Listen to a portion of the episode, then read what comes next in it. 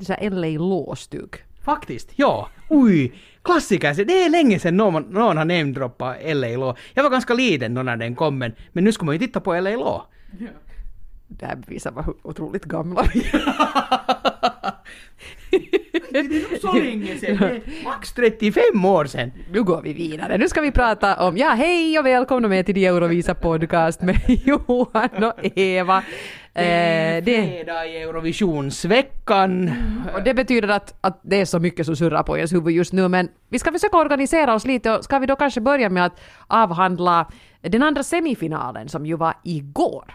Okej, visst va? Jo, absolut, ja. Äh, igen en semifinal med enligt mig i alla fall några överraskningar.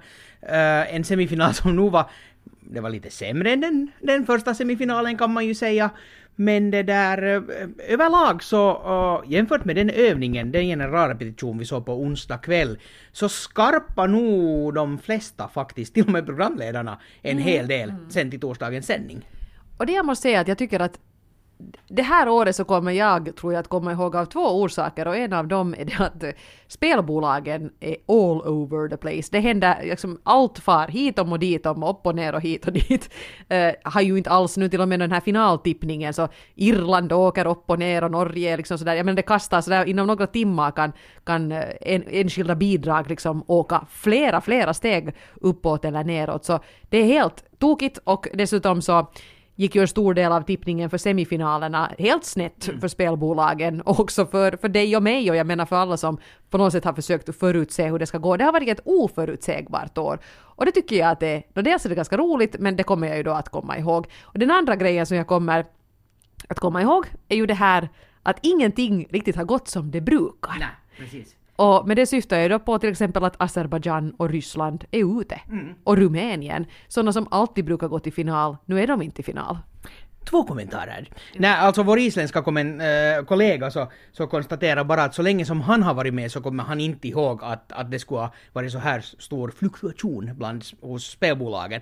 Att saker har ändrat så här mycket i så här snabb takt. Och det var det ju har lett till och kommer att leda till så, så ett, om jag nu också ska ha två punkter, så ett det är att vi har en super eh, variation i, i lördagens eh, final, vilket ju är otroligt roligt. Det är åtminstone något som jag har propagerat för all, under all den tid som jag jobbar med Eurovisionen, att jag tycker att det är roligare ju mer variation det är. Och, eh, och, och det får vi faktiskt se på lördag. Det är allt liksom från, från eh, typ rockpop till, till, till heavy metal och opera och allt däremellan och, och det skulle inte kunna vara bättre. Och sen det här som du sa eh, med det här förutsägbara och så här att, att ja, Ryssland har fallit ur, Azerbajdzjan har fallit ur, men de är ändå med och röstar på lördag, vilket kommer antagligen att påverka också det här slutresultatet ganska mycket, för det kommer en hel del röster, eh, eller ska vi säga att det finns en hel del röster som har brukat gå till Ryssland och Azerbajdzjan, som nu ska eh, placeras någon annanstans.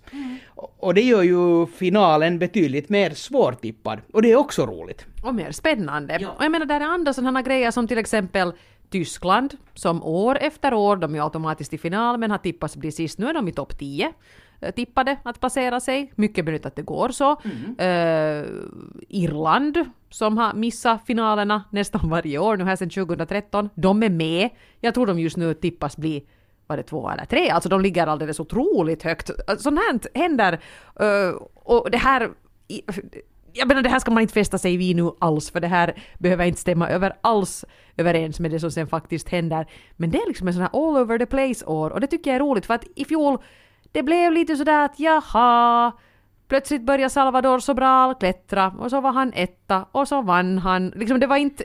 Jag menar klart, det var ju nog spännande på sätt och vis men trenderna var mycket tydligare då. Nu kan det faktiskt gå precis hur som helst. Men kanske ändå ett litet tecken på att någonting har varit på gång för han har, dels det, jag menar, eh, Portugals låt då i fjol så var ju totalt annorlunda än, än typ allt annat sen 50-talet och det där. Och, och, och, och sen sån här som Moldavien som, som kom upp till en tredje plats var det visst. Och, så, så det hände ju lite sådana här saker. Jag kan inte låta bli att fundera på att är det här nu också ett resultat att... Jaha, nu plingar någon. Eh, ett resultat av att eh, någonting händer också i Europa, att, att sådana här om det har funnits tydliga gränser mellan Östeuropa och Västeuropa eh, förut, så kanske det lite börjar suddas ut. Att, att, att, att, det är klart att, att sånt som är nära liksom ens egen region, det är klart att vi kanske relaterar mera till, till nordisk kultur än till, mm. till liksom den kulturen som finns på Balkan. Men, men att det, det, det spelar inte lika stor roll mera, kanske. Eventuellt. Det kan men hända. Det här tror jag nu förstås helt från hatten. In, mm. Inte gjort en studie det här, men, men ja, fundera på det i alla fall. Det ska bli väldigt intressant att se, för på något sätt måste vi ju ändå enas då komma överens om vilken låt som är bäst av de här. Och jag skulle säga att jag har, jag har liksom inte sådär som en del år att jag kanske ser fem låtar mm. som potentiella vinnare, utan nu ser jag kanske 15. Ja. Och, och det här, ja. Inget fel på det. Eh, sen blev det ju förstås en, en startordning som gjordes upp här eh, mitt i natten då på basis av vem som hade gått vidare från den andra semifinalen och eh, vilken lott de då drog att ska de uppträda i första eller andra halvan av finalen. Och eh, så har man gjort upp en ordning där som jag nog för Finlands del är man ju nöjd. Ja, för plats 17 är ju toppen. Precis. Och plats 17 är ju en sån här ja, magisk startplats. Eh, sju låtar genom historien har vunnit eh, med, med startnummer 17. Eh, Lordi 2006, Serbien året därpå 2007, Loreen 2012 och sen är det ganska många låtar som har vunnit där i faggorna också, mm. men sju som sagt totalt. Och, och det är ju bara att tacka och ta emot. Sara är omgiven av eh, starka sångare. Hon har, före sig har hon Australiens Jessica Mauboy, men så är där också en reklampaus emellan. Vi ska hoppas att folk kommer tillbaka från reklampausen och tittar på tuppen när Sara ska framföra sin låt, men i alla fall, jag tror inte att de kommer på det sättet att liksom ta ut varandra. Och efter Sara kommer Bulgarien och Equinox som också sjunger väldigt bra, men har ett, jag menar, Sara har ett färgsprakande nummer och deras nummer är väldigt liksom mörkt och, och sobert. Så jag tror att det, det också kan bli en liksom så här effektfull kontrast mellan de där olika. Så att Sara klarar sig ju bra i det här. Jag tycker väldigt synd om Spanien, för mm. nu gick ju Spanien då, som faktiskt har blivit en av mina favoriter, de fick, och drog, fick den här, det var ingen nitlott utan de blev faktiskt placerade på plats två, den här otursplatsen som ingen någonsin har vunnit med. Men jag tänker också att om det här är det där året när ingenting går som det ska, så är det kanske också året när låten som tävlar som nummer två vinner. Man vet ju aldrig. Nej, precis. Och minns jag nu rätt att det var så att de hade, att, att plats nummer 16 var ett sådant annat ja. otursnummer, att de skulle haft det i fjol och typ blivit sist. Ja, jag, jag tyckte ja, deras ja. kommentator sa någonting sånt. Och de har också varit tvåa tidigare, sa Precis. de. Lite purket, och det kan jag nog faktiskt förstå, för att här var andra orättvisor också. Italien är ute som sista. Och det var de ju också i Wien, alltså Il Volo, så att det är ganska nyligen de har fått, det räknas ju också som en väldigt bra plats. Och jag tycker också att det lite stack i ögonen på mig att Cypern, som nu det, det känns lite bäddat för att de ska vinna. Uppträder precis som i semifinalen efter Irland, väldigt fördelaktigt, och näst sist. Mm. Och då var de ju sist i semifinalen, så att väldigt generöst där av den som gjorde upp, upp startordningen så här från ett cypriotiskt perspektiv. Sen måste man ju komma ihåg förstås att sånt här som reklampauser och stora kulisser och, och, och speciellt ett sånt här år när vi har jättemånga förhandsfavoriter och ganska snabba uptempo-låtar med mycket filis i den andra halvan. Uh, och, och, och, som sagt, många kulisser som är svåra att ta in och ut, så, så det har ju säkert varit eh, svårare än någonsin att göra upp den här startordningen. Mm. För du vill ju ändå ha någon sorts variation i, i, i tempo och stil och genre. Och sen när alla de här andra faktorerna börjar spela in så, så kan det vara att en sån här som rättvisa slash orättvisa, man, jag vet, man måste lite ta ner på den faktorn för annars går det inte ihop. Nej, det är klart och det är så många aspekter som ska beaktas på en och samma gång. Men jag menar för Finland, tusen tack för den startplatsen. Det är inget fel på den. Och sen får vi väl se vad som och, händer. Och ett supersmart drag av uh, Finland, nu vet jag inte vem som har kommit på den här idén, eller kanske det var helt spontant av Mr Lordi själv. Han har flugit ner hit till Lissabon, haft presskonferens idag tillsammans med Sara Aalto och kommer att snurra på här omkring i Vimle. Och, och, det är ju fokus att Finland, jag kan, nu har jag ju inte varit själv med och tittat på det här precis, men jag kan ju bara anta att en hel del media kan vara ganska intresserade av att, att ta en snutt med Mr Lordi också. Mm. Passar ju bra till det här monstertema så. Ja. Eh, ja, det kanske då så här inför uh, finalen och med angående gårdagens semifinal här under veckan när vi har ställt upp i olika radioprogram och så här så har vi ju fått frågan några gånger att har det varit några skandaler och hittills har vi fått säga att nå inte nu riktigt men nu har vi ju nu faktiskt eh, två, eller en större och en lite mindre skandal som man skulle kunna ta och diskutera och om vi börjar med den där lite större och då syftar jag ju på Kina. Jo. Man måste ju definitivt säga att det ändå är den större. Kina har ju nu i flera år eh, sänt Eurovisionen för att, eh, no, Kina är ett så stort land med så många människor att om det nu några hundra miljoner tycker om att titta på Eurovisionen så borde det egentligen inte alls vara underligt. Och de har ju haft egna kommentatorer nu på plats här. Var det så att Köpenhamn var till och med första året de hade, eller Wien kanske? Något sånt. Men... Minns inte exakt, men de har varit på plats nu i några år och ja. haft ett eget bås och så här. Men äh, Eurovisionens regler är ju ganska tydliga med vissa saker och det som nu är kanske den där, den där en av de där största reglerna av alla så är ju det att du rör sen inte sändningen, det vill säga den sändning som, som sänds härifrån ort och ställe, så den signalen får man inte peta på annat än att sätta in röstningsgrafik som gäller det ena landet. Allt annars så måste ljud och bild vara exakt så som det är i sändningen. Och ganska många länder har ju liksom under åren mm, hotat med att censurera det ena och det andra eftersom man tycker att, att vi är inte ett land som är nu sådär jätteliberala. Mm. Och, och, så har då Ebu måste hota med att hej gör ni det här så flyger ni ut från tävlingen. Och nu var ju Kina då liksom lite och peta på den här på ja. den här bilden. Den sändes på något sätt med en lite fördröjning i Kina, eh, den här äh, tisdagens äh, semifinal. Och det man då hade gjort, det var tre grejer. Man hade klippt ut Albanien, Eugent Bushpepa, man hade klippt ut Ryan O'Shaughnessy från Irland och man hade blurrat alla regnbågsflaggor i salen, vilket ju är ganska många. Bushpepa, han fick inte synas för att han är tatuerad. Uh. Ja, no, det, det tydligen finns någon sån regel att man får inte vara tatuerad på TV i Kina. Uh, och eh, Ryan O'Shaughnessy hade då två manliga dansare som höll varandra i handen och då hävdar man väl antagligen tillsammans någon sorts riktlinje som gällande de där regnbågsflaggorna, att sånt ska inte visas i kinesisk TV. Så där hade man klippt och donat lite. Och här måste jag säga, mycket nöjd med snabbt agerande från Ebu.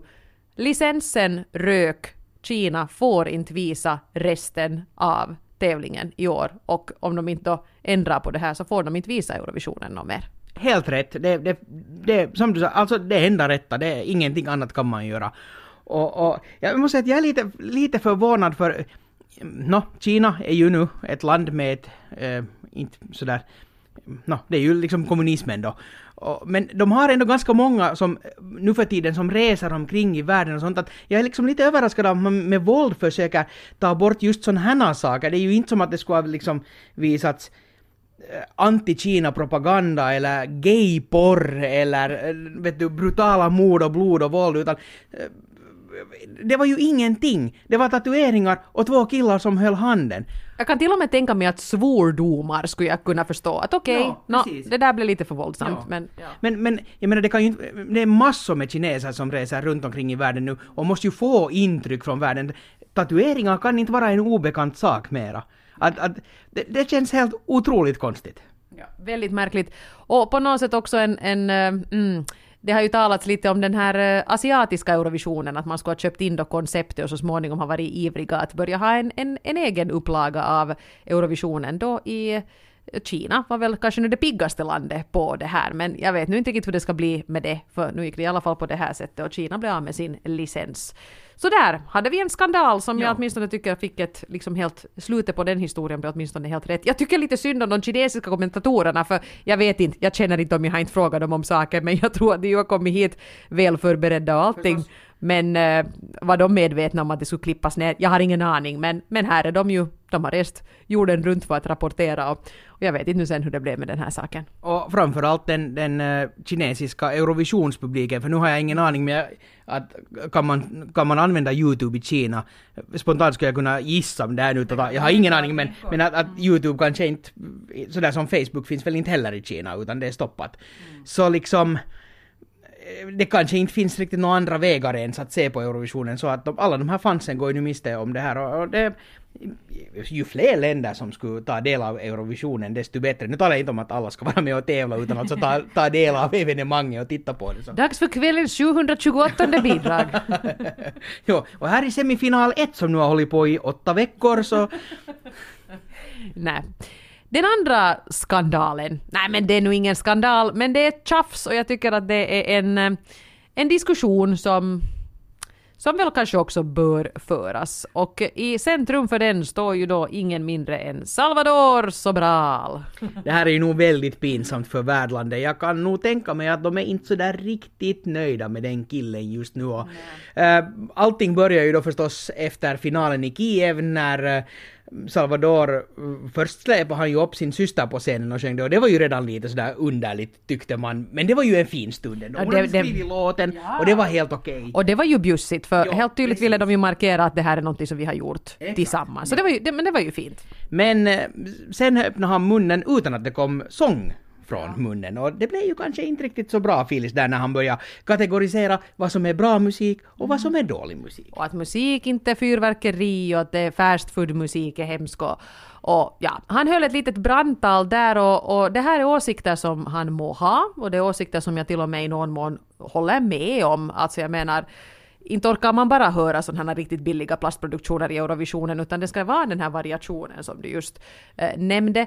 Men det var så fel tillfälle att dra det för han hade just vunnit och det han gjorde med det där var ju att han sparkade på dem som satt där och var besvikna och som kanske insåg att de, den här hans beskrivning passade in på dem, att de hade stått där och det hade varit lite fyrverkerier och det hade varit lite uh, inköpta låtar från Sverige och lite uh, sprätta på benen och, och sånt där. Och jag menar, de hade väl också jobbat hårt och inte tycker jag nog att bara för att du har vunnit och för att du är en stor konstnär med flottigt hår så får du inte vara odräglig. Nej, det får man aldrig vara och på något sätt i Eurovisionen, no, ser nu redan i hurdant blåsväder Benjamin Ingrosso äh, hamnade i när han, var det för Vivi-blogs i någon, video, i någon videoklipp som han, som han började beskriva, eller de spelade upp låtar, andra låtar från årets Eurovision och så kommenterade de där och frågade lite vad han tyckte och, och så tror jag att äh, det var inte alls illa menat från honom men, men han, han skojade lite till det om de här och, och jättemånga fans blev otroligt upprörda för att de tog det som att han talade illa om andra deltagare. Han verkar inte vara en sån kille som nu skulle ha suttit där och dissa men men vem kan nu heller säga att, att, att han inte gjorde det om folk nu upplevde det att han gjorde det? det här klippet låg ute i typ en halvtimme så togs Precis. det ner med många. Han ser det, många han blir riktigt sura och det här är nog, jag tror att ganska mycket av hans tid här har nu gått åt till att liksom be om ursäkt och faktiskt Mm. poängtera nej, nej, att han tycker faktiskt inte... För det, det finns till och med en sån här code of conduct som alla vi i delegationerna tar del av. Det innebär att du och jag till exempel, vi skulle inte, och framförallt inte Sara Aalto, men inte heller du och jag som är medlemmar av delegationen, vi skulle inte offentligt få gå ut och säga att herregud vad dålig den och den och den låten är. Vi kan kanske sitta så här på tu hand, men i den här podden skulle vi inte liksom få säga att det där är hemskt, jag hoppas ingen någonsin röstar på den. Det är liksom, I det här sammanhanget kan vi inte göra det. Man kan ösa på med beröm och klart att man kan ge liksom ett kritiskt bemötande. Jag menar, vi skulle sköta vårt jobb som kommentatorer dåligt om vi liksom inte skulle liksom påtala sånt som inte har funkat. Men vi skulle inte få så där allmänt sitta och dissa. Eh, och, eh, och det får inte Sara Aalto göra heller. Men det var just precis det som Salvador Sobral gjorde här nyligen. Vi har väl nu aldrig bjudit på något annat än djup analys, speciellt efter låtarna som har uppträtt i... i, i. Nej men alltså men det är ju, det är ju precis som du säger, det är ju, det är ju en sak att, att, att, att jag menar, på riktigt måste man ju kunna lyfta upp också sånt som är problem med nummer och med låtar. Nej, det, är ju, det är ju den här analysdelen helt på riktigt och fundera att okej, det här gick inte så bra, få se nu riktigt hur det går ikväll. Men just det här med att, att, att börja just skrika om vem, att nu ska ni rösta på den här eller inte på den, så, så det är ju absolut no-no. Och, och det, Och det där, men det där tror jag faktiskt inte att folk vet, så hör ni någon gång någon referera Eurovisionen, oss eller någon annan, som säger att det här var otroligt dåligt, hoppas ingen röstar på det här, jag skulle aldrig rösta på det här, då har de brutit mot en regel, de kan få en reprimand och det kan hända att de inte får vara med och referera i framtiden. Ja. Jag tror inte den här regeln har funnits för evigt, för åtminstone under min uppväxt, det jag har hört på sådana här referat, så har det ju nog varit ganska så här ganska hårda ord och att, att referenterna tar hård ställning. Men liksom, nej, det är inte det som är uppdraget och jag tycker helt enkelt att det är så mycket nationella spänningar mellan en del länder i den här tävlingen REN, så om vi alla skulle börja dissa varandra till höger och vänster så skulle jag inte våga komma hit. Och just den här skillnaden mellan att, att liksom, att skämta, kanske till och med lite driva med eller starkt ta ställning för, alltså det är ju inte heller nödvändigtvis samma sak. Nej, och, och, och det är ju det här just ställningstagande som inte är okej, förstås. Precis. Men det som har hänt nu, nu pratar vi om Salvadors tacktal från i fjol, men nu har han ju gjort det igen och jag tror ju inte, det är ju inte nu så att han har gått ut med ett offentligt uttalande, typ skrivit ett pressmeddelande att så här tycker jag i år, utan han har ju inte varit framme i offentligheten speciellt mycket. Han har ju varit, faktiskt han har ju fått en, ett nytt hjärta och jag menar måste återhämta sig efter det. Men någon intervju hade han ställt upp på och då hade han uppgivet sagt då ungefär att eh, att jag hade hoppats att den här tävlingen skulle liksom lite förändras i och med att vår låt då vann i fjol med att ingenting har hänt. Och jag försökte lyssna på Israels låt på Youtube och det var alldeles fruktansvärt och jag kan inte höra på det där för det var så hemskt. Och det är riktigt skitmusik i år och tur att jag inte behöver lyssna på något för att jag inte är med och tävla. Och det var ju nog liksom en, ja, det var väldigt dumt av Salvador att gå ut och säga en sån sak nu. På måndag kan han säga det här för då är han inte värd för det här Mm, mera. Men det var väldigt dumt av honom och det här har ju nog kanske inte riktigt väckt sympatier. Speciellt ibland de fans som har kommit hit. Nej, arra- arrangörerna måste ju gråta blod av det här. Eller, jag menar, här i Portugal kan man ju inte vara, vara nöjd med det. Och, och oavsett hurdan han är, på ty, äh, är som typ på riktigt, så åtminstone är han bild av sig att vara en, en riktig douchebag. Och när de nu en gång opererar hans hjärta så skulle de nu inte kunna flytta det liksom då till rätt ställe mer att de blivit lite på snedden nu. Någon sa att vems hjärta har de opererat in? Att är det Ja. Sim- Simon Cowells hjärta de Ja, har? precis, ja.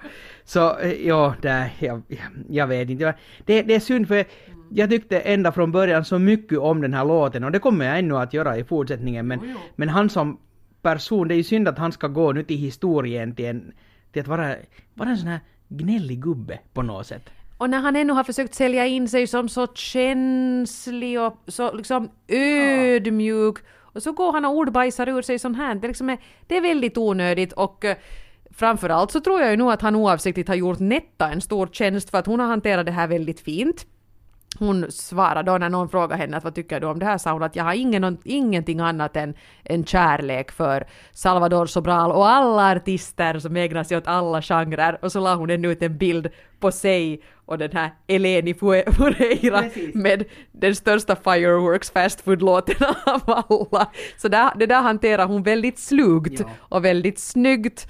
Och eh, ja, kan man nog säkert hem ganska många pluspoäng av det så tack bara Salvador på den punkten. Och här har vi nog två starka kvinnor, det, det märkte man på Nettanos också under den här presskonferensen, hurdan hon är bara i sina uttalanden. Och vi, vi gick väl igenom det i podden här senast, eller talade Ja. lite om det, vad hon pratade om.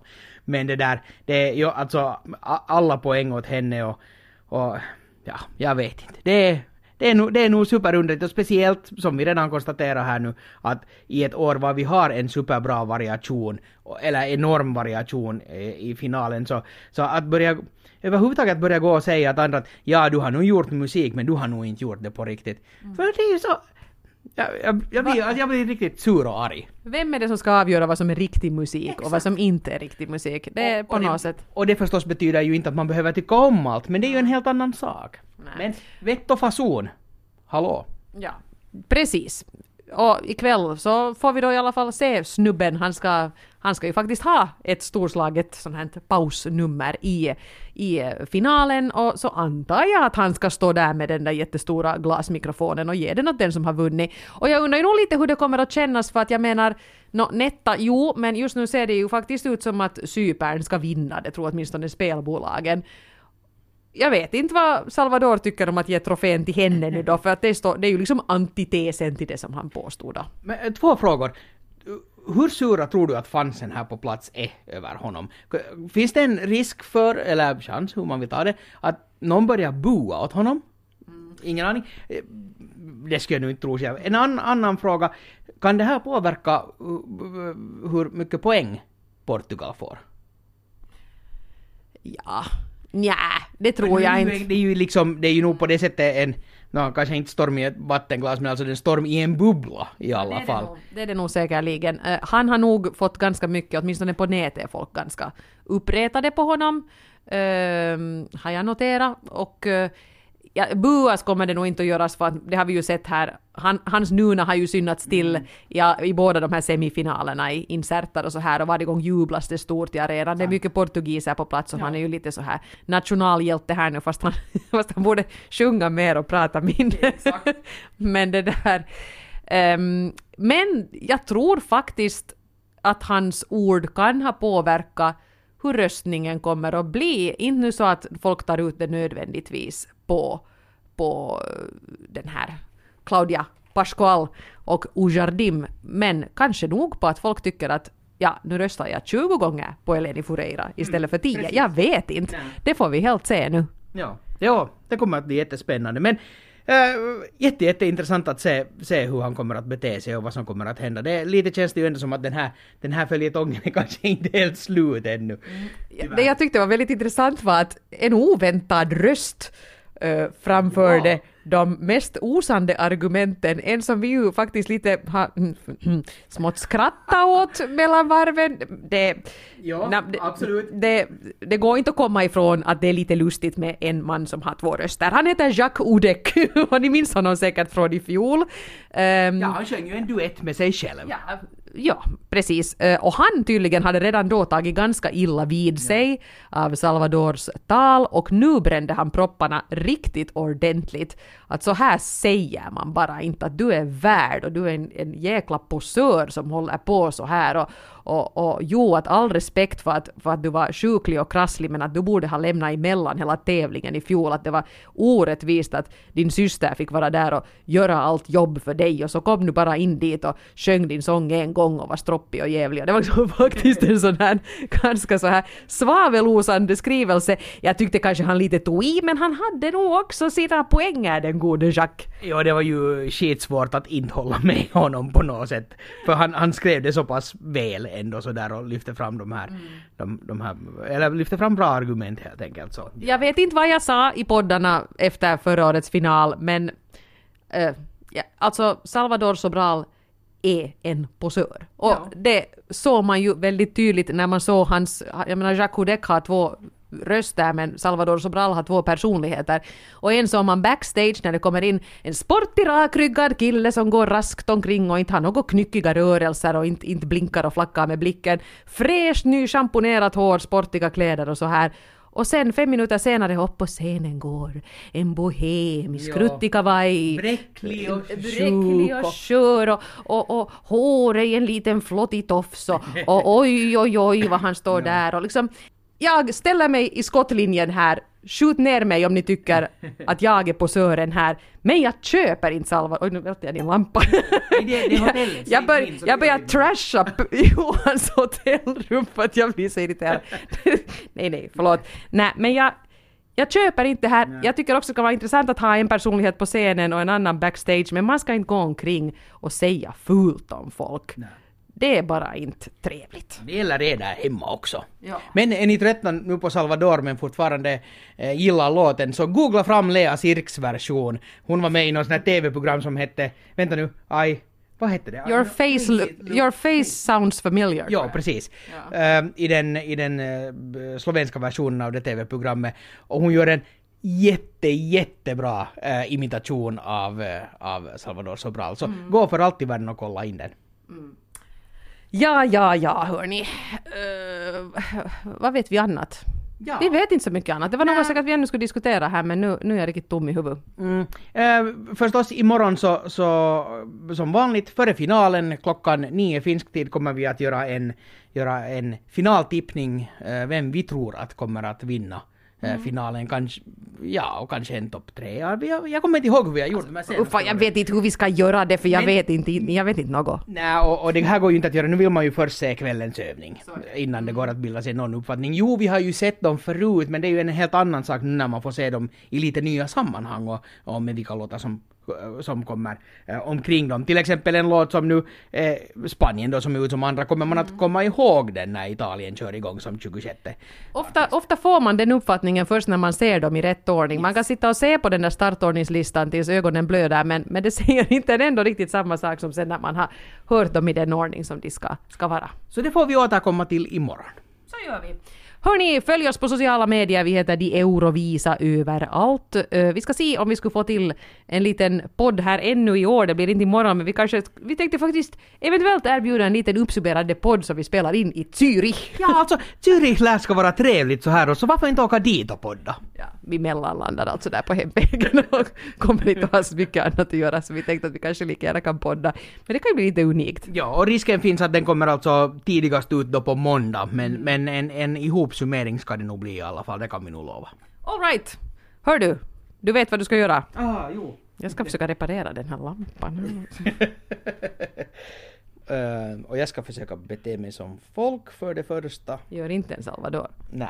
Uh, nu ska vi se. Det här är åtminstone riktig musik. Ja, nu äntligen.